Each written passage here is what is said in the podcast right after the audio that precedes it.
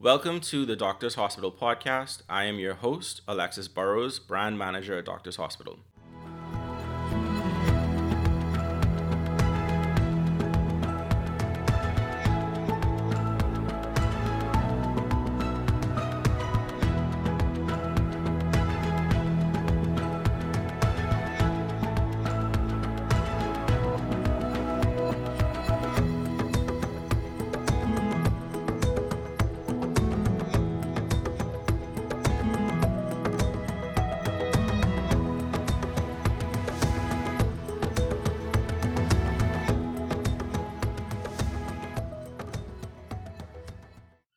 Today, we are continuing our series on pain management, and we are joined by Dr. Sushil Wadwa, who is a consultant na- spine and neurosurgeon here at Doctors Hospital. Welcome to the podcast, Dr. Wadwa.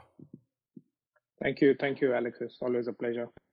So, we um, started this series last week with Dr. Jazriel Thompson, who went through um, a lot of the, the basics of pain um, as well as some of the non surgical treatment options for pain.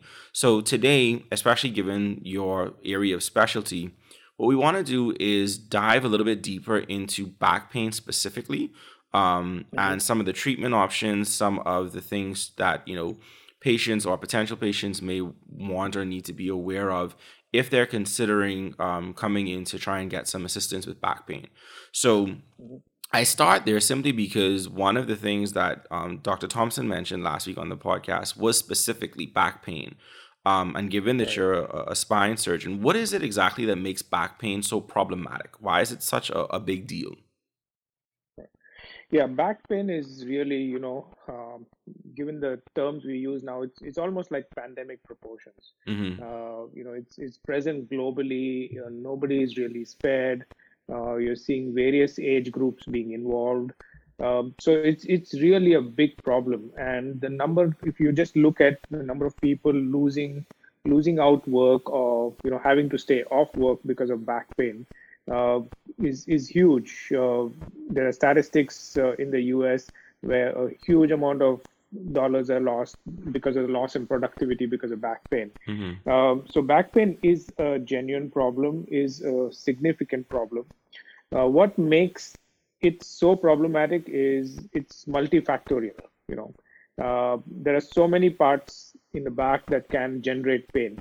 Uh, starting right mm-hmm. from you know the muscles in the back, whether it's the joints between the bones, uh, there's something called discs, which are like shock absorbers between the bones. It could be the bone itself. Uh, then the spine encloses all the important nerves in the spinal cord. So any irritation of those can produce pain. Um, so, so you have a lot of factors that can generate pain, and it's never one factor that's causing the pain.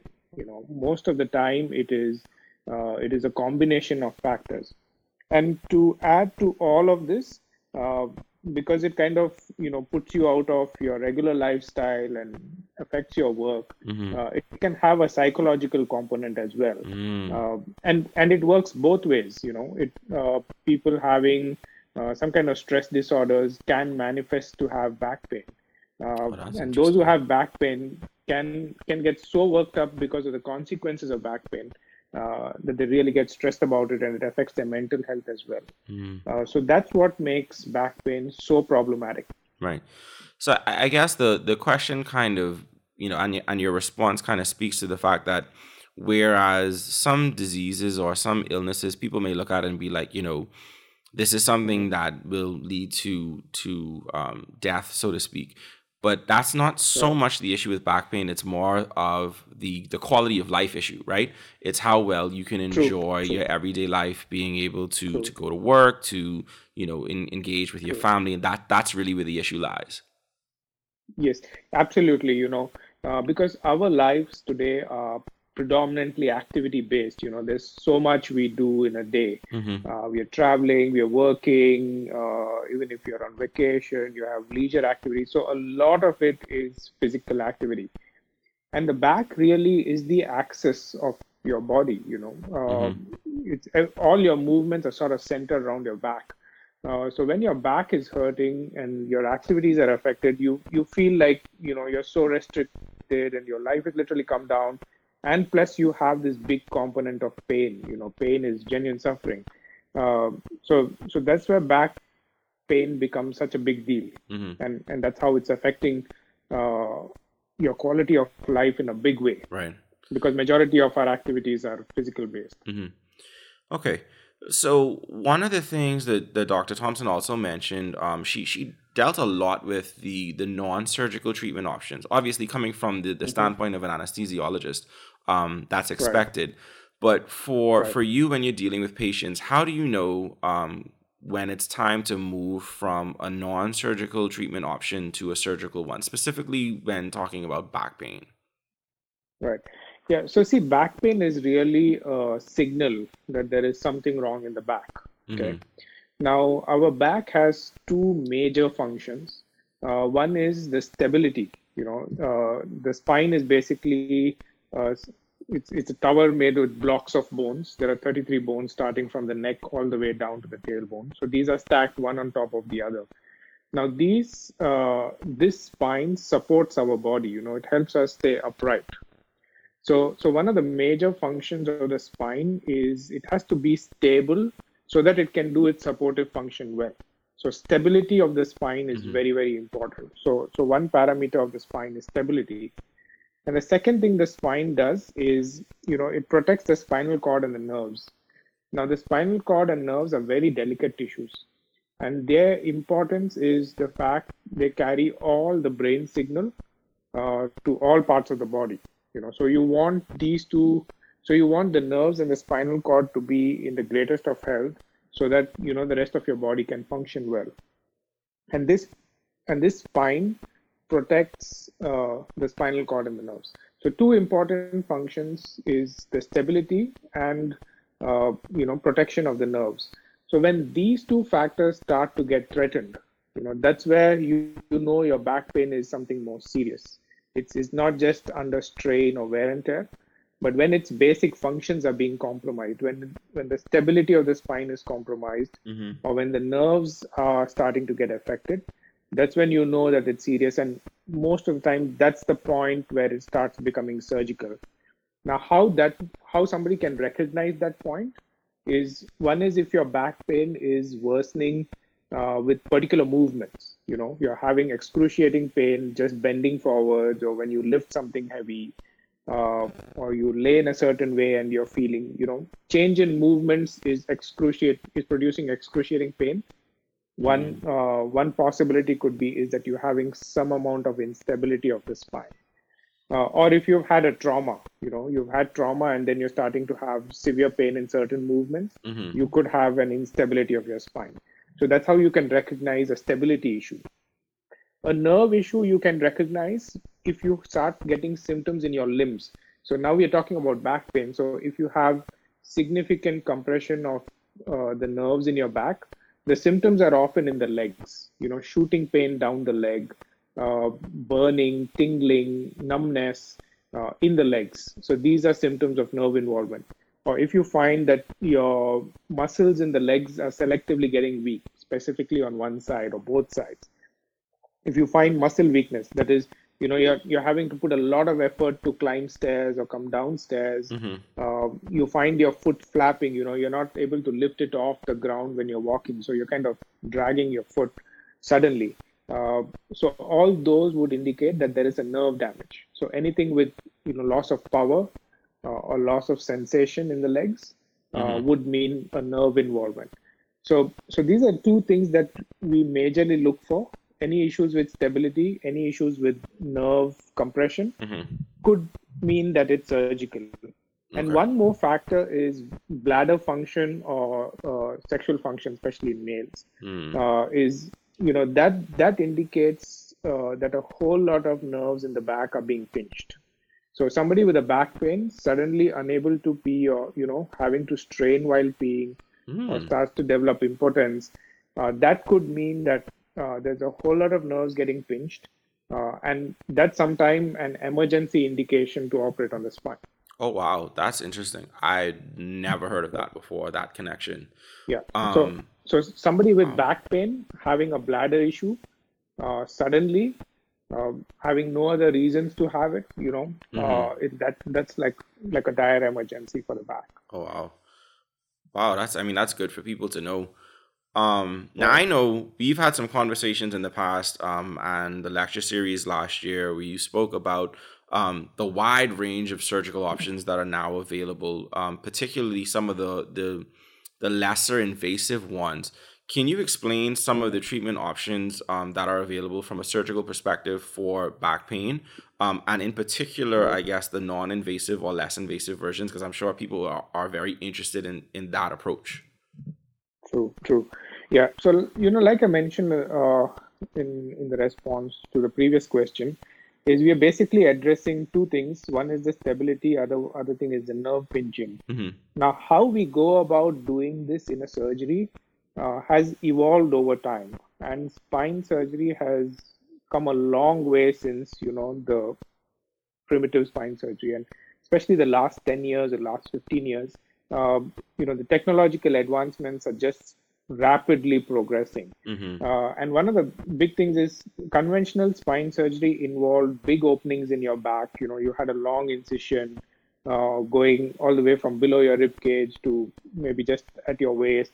Uh, or, you know, there were fairly large incisions, long surgeries.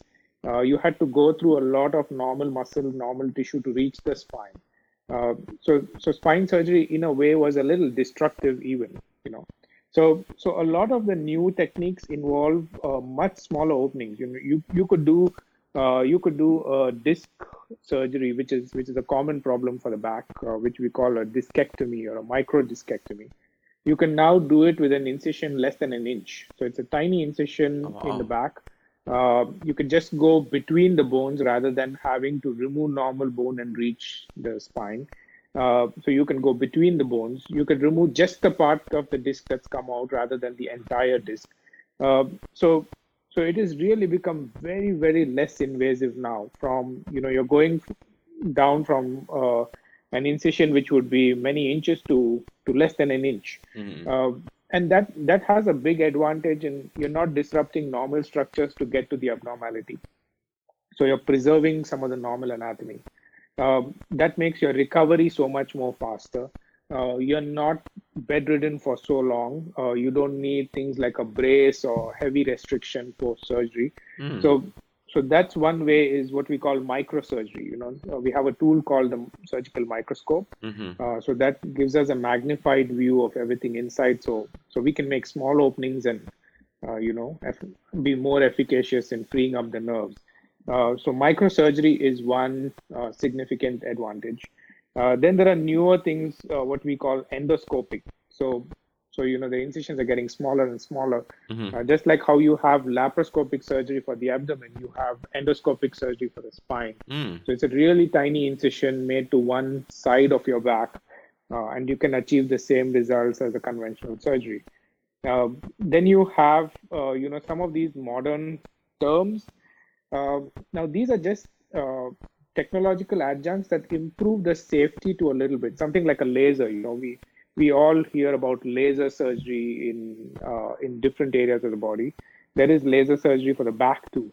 But in the spine, really, uh, the laser component is is just a cutting tool. You you still have to make an opening to reach the spine.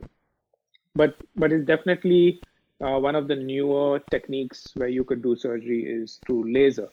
Uh, then you have, uh, you know, when you're dealing with stability of the spine, the conventional way was to put screws and rods into the spine. Mm-hmm. And now you have newer devices to replace that.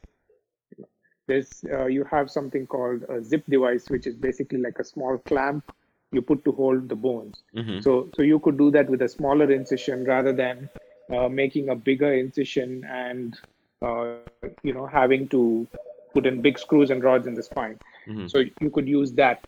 Uh, one of the disadvantages of using screws and rods was uh, you're fixing a particular segment of the spine is what we call a fusion. Mm-hmm. You know, with that, the biggest flip side is you lose some amount of flexibility of your spine. Mm-hmm. So, so one of the ways uh, we can deal with that is is now there is something called called an artificial disk. Mm-hmm. You you could you know you get a small implant which mimics the movements of the normal disk so you can insert that in and you can completely avoid a fusion it's still an implant, but because it mimics the normal movement, you know, it retains the flexibility of the back. Mm-hmm. Uh, so there are, you know, and there are all these new technologies to help the spine in less invasive ways. Mm-hmm. Plus, in the operating room, you know, you start having technologies like image guidance. You can now look uh, at structures into the spine uh, before you do something. Right. You have something called nav- neuro navigation, which mm-hmm. is basically like a GPS so, so that way you can keep making the opening smaller and still be very accurate. Mm. Uh, so there's a whole host of technologies, uh, and the goal of every technology is to make spine surgery safer, mm-hmm. less invasive, mm-hmm. and faster recovery. No, I mean that that sounds really good. Um, just a quick follow up question on that. So, given that like let's say somebody who had a, a fusion where they had the the rods right. and screws before is it uh-huh. possible uh-huh. now to to switch so i guess for lack of a better way of phrasing it to undo the fusion and do um, i think what you mentioned was the artificial disc is that is that a possibility uh-huh. for somebody that's had a fusion surgery um, previously? No unfortunately not. Okay. uh, because you know when you do a fusion you're kind of cementing that mm. space between the bones. Uh, and once you cement that that's pretty much for life. Okay. Uh, um, so unfortunately the present technology you cannot reverse that. And many times it you know also depends on why the a fusion was done. Mm-hmm. you know when you've had a fusion it's done for a particular purpose uh, and if if your fusion was mainly to ensure stability of the spine then then there's really not much alternative to it in terms of artificial disc. Mm, gotcha. You know? Because because see when you're doing an artificial disc, you're still keeping the movement intact. Mm-hmm. And when your problem is stability, you do not want that movement. You gotcha. Know, when you know the spine is unstable and you still allow it to move, it's going to be unstable. So, right. so it depends. So many on... of the times, yeah, the fusion is done to protect that stability. Gotcha. Now, sometimes you do a fusion because you have to remove a large amount of the disc uh, because the disc is kind of compressing the nerves. Mm-hmm. You know, so so there's a lot of disc compression, uh, disc material that's bulging uh, and pinching the nerves, or you know, a disc uh, has multiple times bulged out so, so in that cases, you're having to remove the disk radically. You know, you're having to remove almost the entire disk. Now, when you do that, you have an empty gap between the blocks of bones. Mm-hmm. So, so you can't have a stack of blocks with something empty in, in between, middle. right? Mm-hmm. Because the stack is going to fall off. Mm-hmm. So, in that case, we would normally do a fusion uh, to fill that gap and fix it. Mm-hmm. But now, uh, with the artificial disc, you could do that, you know, rather gotcha. than uh, having to fuse just because you have to take out the disk or just because you manipulated the disk mm-hmm. in that case you you know you just replace the disk so so it has a very uh, limited range of indication mm-hmm. and at the same time artificial discs for the low back for the lumbar spine uh, are relatively new you know they haven't been around so long mm-hmm. for us to test how they would do in different scenarios Fair uh, or how best you can use them. So, so it is still a growing field. So, the simple answer is you cannot undo an existing fusion. Fair. Uh, but at the same time, I want to add on that you know a fusion is not the worst thing. Sometimes there are indications where a fusion is the best option for it. Mm-hmm. So it's so an artificial disc is not a replacement for fusion. Right. Gotcha. And then I guess as as with all things in medicine, right, it depends on the specific scenario that you're looking at, the cause of the pain, um, and all of that is is obviously very um, critical to de- to determining True. what the option is for treatment. Now, sure, sure. So we're talking about treatment, and we're obviously now going to look beyond to say, you know, what can somebody if they come in and they need to have um, you know back surgery and you're looking particularly at some of the the less invasive versions what can they mm-hmm. kind of expect post op what what do they expect their their normalcy to look like in terms of after the fact and obviously this is going to be a very broad strokes question because it's still right. going to be right. scenarios are different depending from patient to patient true true yeah but by and large you know most of the spine surgeries uh, you could classify them into two aspects. One is, uh, are you going to be using implants or are you not using implants? Uh, now, if you're not using implants, most often the surgery is what we call a microsurgery. Mm-hmm. Uh, in those cases, the patient comes into hospital on the morning of surgery. Uh, the surgery is about an hour or two. Uh, after surgery, they stay in the recovery room for about an hour. Many of the patients are, you know, at least able to stand on their feet or go to the bathroom by the same evening. Mm. Um, and majority of the patients, you know, I would say more than 90% of the patients or 95% of the patients, if they've had a microsurgery, by the next day morning, uh, you know, they're able to stand up, walk around the room, around the ward. Mm. Uh, we try and see if they are independent for their personal needs, like taking a bath, going to the bathroom. Mm-hmm. And majority of them, you know, more than 90, 95% of the patients would actually leave the hospital the next day. So uh, you, you they could you could even send them home the same day. You can now do microsurgery as a day procedure.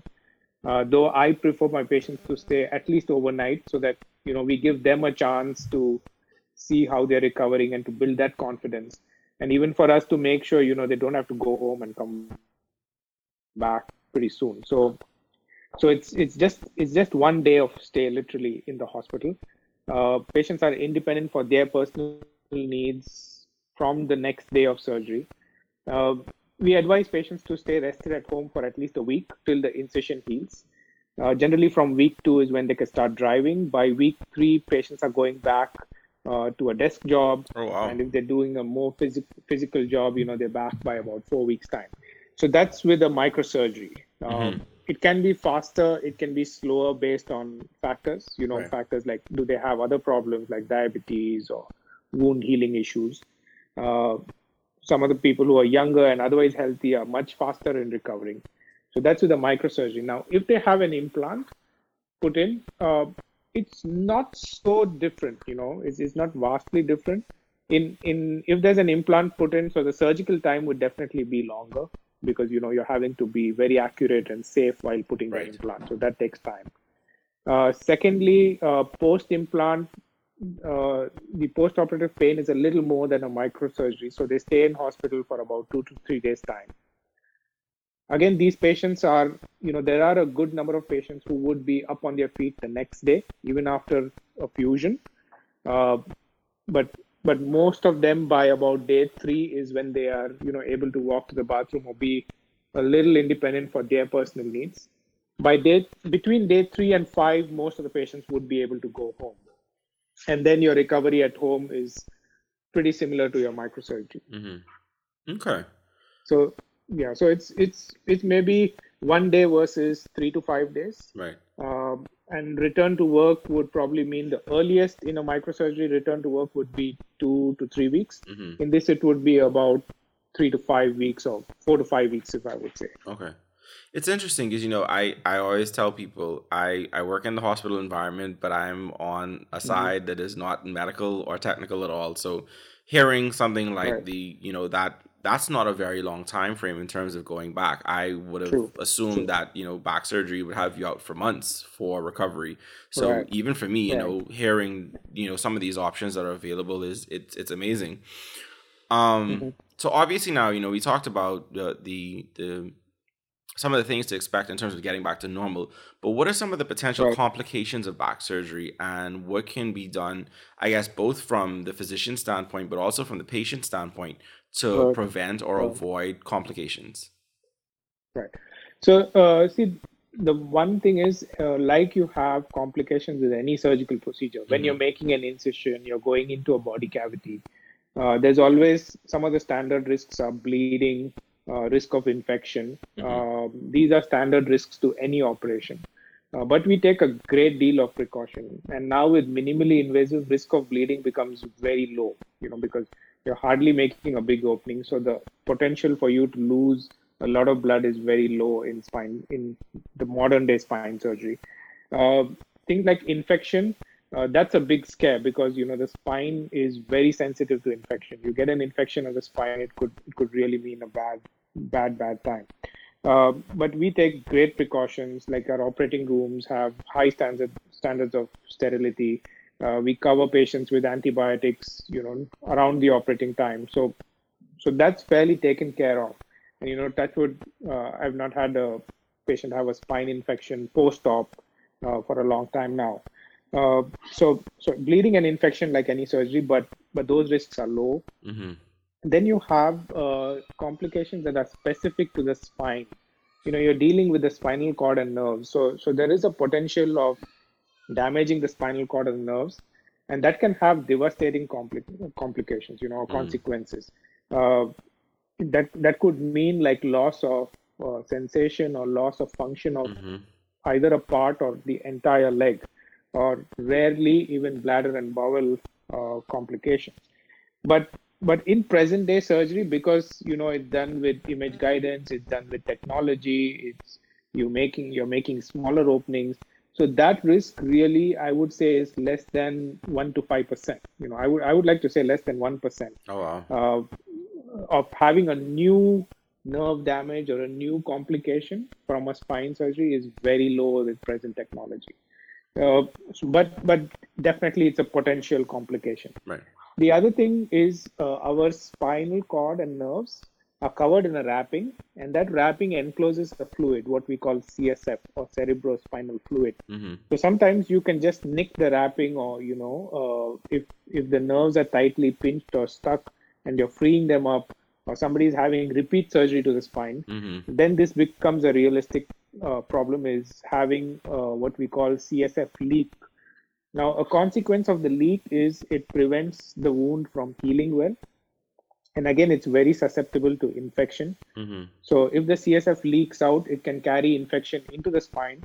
And this infection can sometimes flare up to an extent that it can even reach the brain. So, so it is a serious complication. Mm-hmm. Uh, but fortunately, again, you know, the risk of a CSF leak is pretty low. Many times, if we do see the leak during surgery, we plug it and fix it then and there. We right. have uh, kind of glues and ways to tick uh, to you know fix that. Mm-hmm. And if it happens post-op, uh, you know we always keep watching for it. And if it does unfortunately happen, you know there are ways to treat it. Right. Uh, so that's another complication. Okay.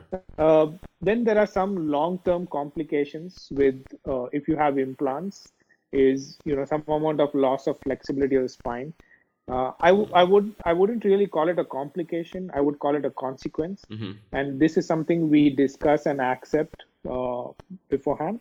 Okay. Uh, but purely from a complication point of view, mm-hmm. spine surgery is very very safe now.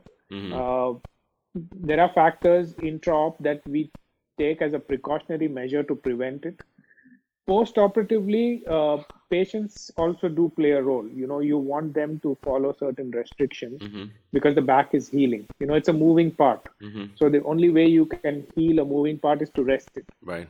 So so by by listening to advice you know sometimes uh, after a back surgery they suddenly have this big relief from pain. So you know you start wanting to do a lot of activity. You want to go you feel that you know you're okay to do stuff. Right. Uh, that's when you need to be cautious. So so being cautious, paying attention to your back, listening to the advice that you've been given, mm-hmm. uh, that's very important from a patient perspective. Mm-hmm. Keeping the operative site clean, you know, you, you want to keep it clean and dry so that uh, it's not getting soiled or not getting messed. Uh, right. So that way you lessen your chances of infection. So these are things that patients can do to help patients who have other problems you know diabetes high blood pressure mm-hmm. uh, they need to be uh, following up with their physicians and strictly monitoring them before and after the operation uh, so that you know those factors don't affect healing. Gotcha. So these are things that patients can do to make spine surgery safer and more effective for them. Mm-hmm. now i'm sure you have um, uh, you see a lot of different patients a lot of different types of patients and people will come in with you know, well, I heard this or I've heard that, and and I guess some of the misconceptions and myths that people may may have about back pain. So, what are some of those? And you know, I guess what can what can you do to dispel some of the myths and misconception around right. back pain and back surgery?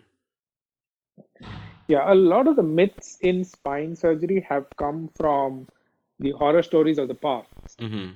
You know, and and somehow these stories have stayed alive though they have been like way back in the past almost all spine surgeons now uh, who are doing, uh, you know, the fairly recent level of spine surgery or the current techniques of spine surgery, mm-hmm. spine surgery is very safe. Most people would have heard of, you know, stories like somebody had a spine surgery and he woke up paralyzed, unable to move his legs, and mm-hmm. uh, or he had problems with bladder function, sexual function.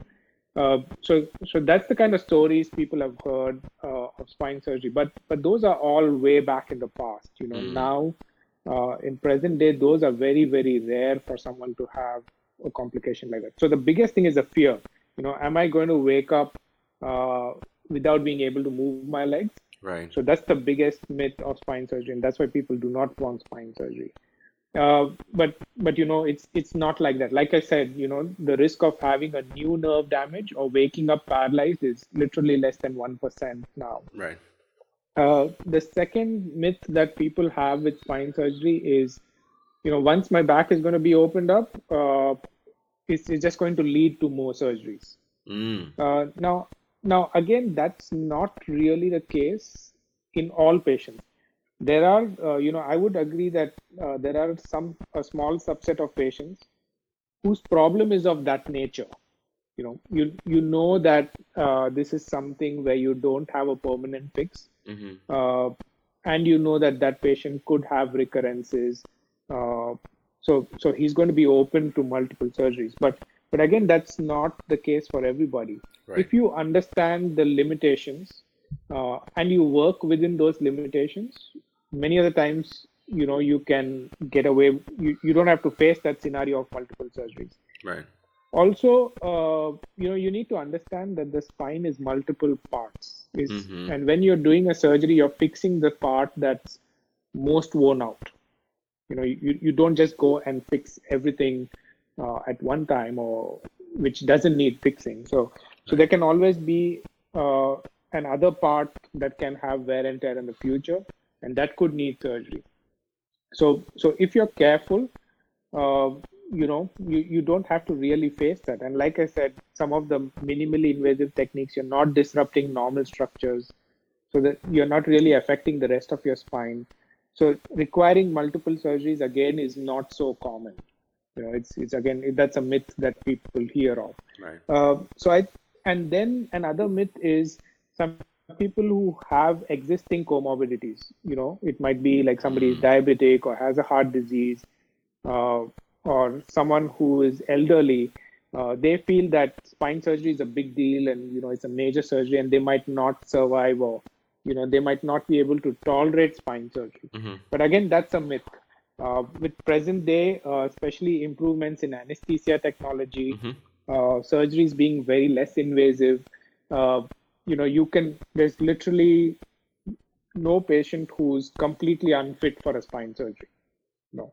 Uh, i have i have operated on i have done spine surgeries on patients who are over 80 years of age. Uh, i have done spine surgeries on patients who who have had a whole host of other problems. Right. Um, so so other problems uh, playing a role it definitely does play some role in healing and some of the outcomes of surgery uh, but it's not completely uh, you know it, it, you don't have to be worried about it or scared of it. If you really need that spine surgery and it will make your life better uh, all the other comorbidities can be worked around. So so you're never too old uh, to have spine surgery. There's always a less invasive uh, way to deal with a complex problem even. Um, so so these are some of the myths that patients have. Mm-hmm if I'm somebody who's listening to the podcast and I've had that mm-hmm. sort of an ongoing issue, um, do I need to get a referral from a general practitioner or a family medicine specialist before I come to see you? How does that process work? Yeah, so you see, majority of the back pains uh, are not serious. You know, still 60 to 70 percent of the back pains may not be serious. Mm-hmm. So, so whenever you have, you know, probably the first time you've had back pain, or the pain is uh, what I say mild to moderate. You know, it's kind of tolerable. It's bothering you, but not really affecting your sleep or your daily activities. Mm-hmm.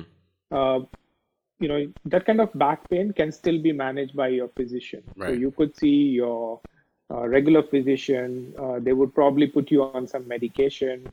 Uh, some muscle relaxants, or maybe even send you to a physiotherapist. Mm-hmm. You know, sometimes that's all that's required. Right. Um, so in those cases, uh, you know, I'm sure any physician will be able to help you out. Mm-hmm. Uh, but when the back pain starts getting more, as in, you know, it starts affecting your daily life. Mm-hmm. It starts affecting your sleep. You're not able to sleep because of back pain, or your back pain is waking you up from sleep. You've tried basic meds, they're not working. You've tried physio, it's not working or you have any back pain with an additional problem like uh, any problem in your legs tingling numbness pain shooting down your leg uh, or like i mentioned problems with bladder bowel you know when you have back pain with one of these symptoms mm-hmm. uh, then it you know you could seek the consultation from a spine surgeon now uh, if you've already seen a physician who started to treat you for back pain you could have a referral from your physician to come and see a spine surgeon. Uh, or here at Doctor's Hospital, you can even directly come in to see a spine surgeon. Right. You could call in the hospital at 302 4600 uh, and you can set up an appointment to see me. Okay. All right. Um, so that answers my next question, which was how can somebody reach out um, to arrange a consultation? But you've already answered that. So, any final words to our listeners out there who may be, you know, listening and struggling through back pain? Right. Yeah. Uh, a few messages. You know, one thing is uh, when you have back pain, don't get too stressed, and especially not right away. You know, back pain is very common. It's happening to a lot of people. It's happening across all age groups. Uh, so back pain is a common issue. Uh, majority of the back pains are manageable with simple treatments, non-operative treatments. I would like to say, you know, more than 60 to 70 percent of the back pains can be treated without a surgery or without any kind of intervention. So, so back pains, uh, though they're very common, fortunately, majority of them are manageable. And even if you do have a back pain that's kind of bothering you, or you know, you find no solution with non-operative treatments, surgery in present day and time is pretty effective, is very safe. You can get back to work soon uh, you don't have to be scared about it. You know, some of, like I said, the horror stories of the past are in the past. Mm-hmm. Uh, chances of having a bad outcome or you know a new complication is extremely rare in today's time and age. So, so back pain is common. Fortunately, it is you know majority of the times it's not a major problem. But even if it's a major problem, there is a whole host of solutions and solutions which are simple, safe, and effective. Gotcha.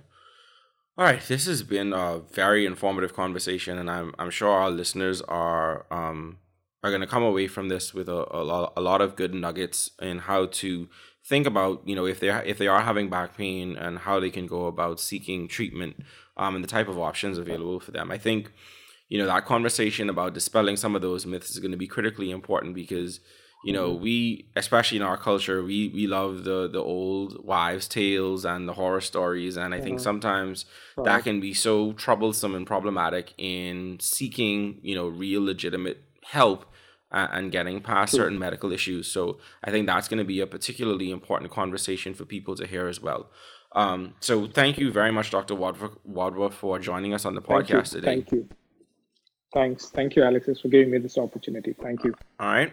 So thank you. And right. we look forward to having you on the podcast again in the future. Thank you. All Thank right. you. See you. Take care. Have a good one. You too. Bye. Thank you for listening to the Doctor's Hospital podcast. We want to give a special thanks to Dr. Sushil Wadhwa for joining us today on the podcast. It's a very excellent conversation on pain management, spe- specifically back pain, and some of the newer and advanced surgical options, and debunking some of the myths around back pain and back surgery. Uh, we invite you to tune in next week for part three of the pain management series, where we'll be talking to a physiotherapist here at Doctor's Hospital about that component of pain management.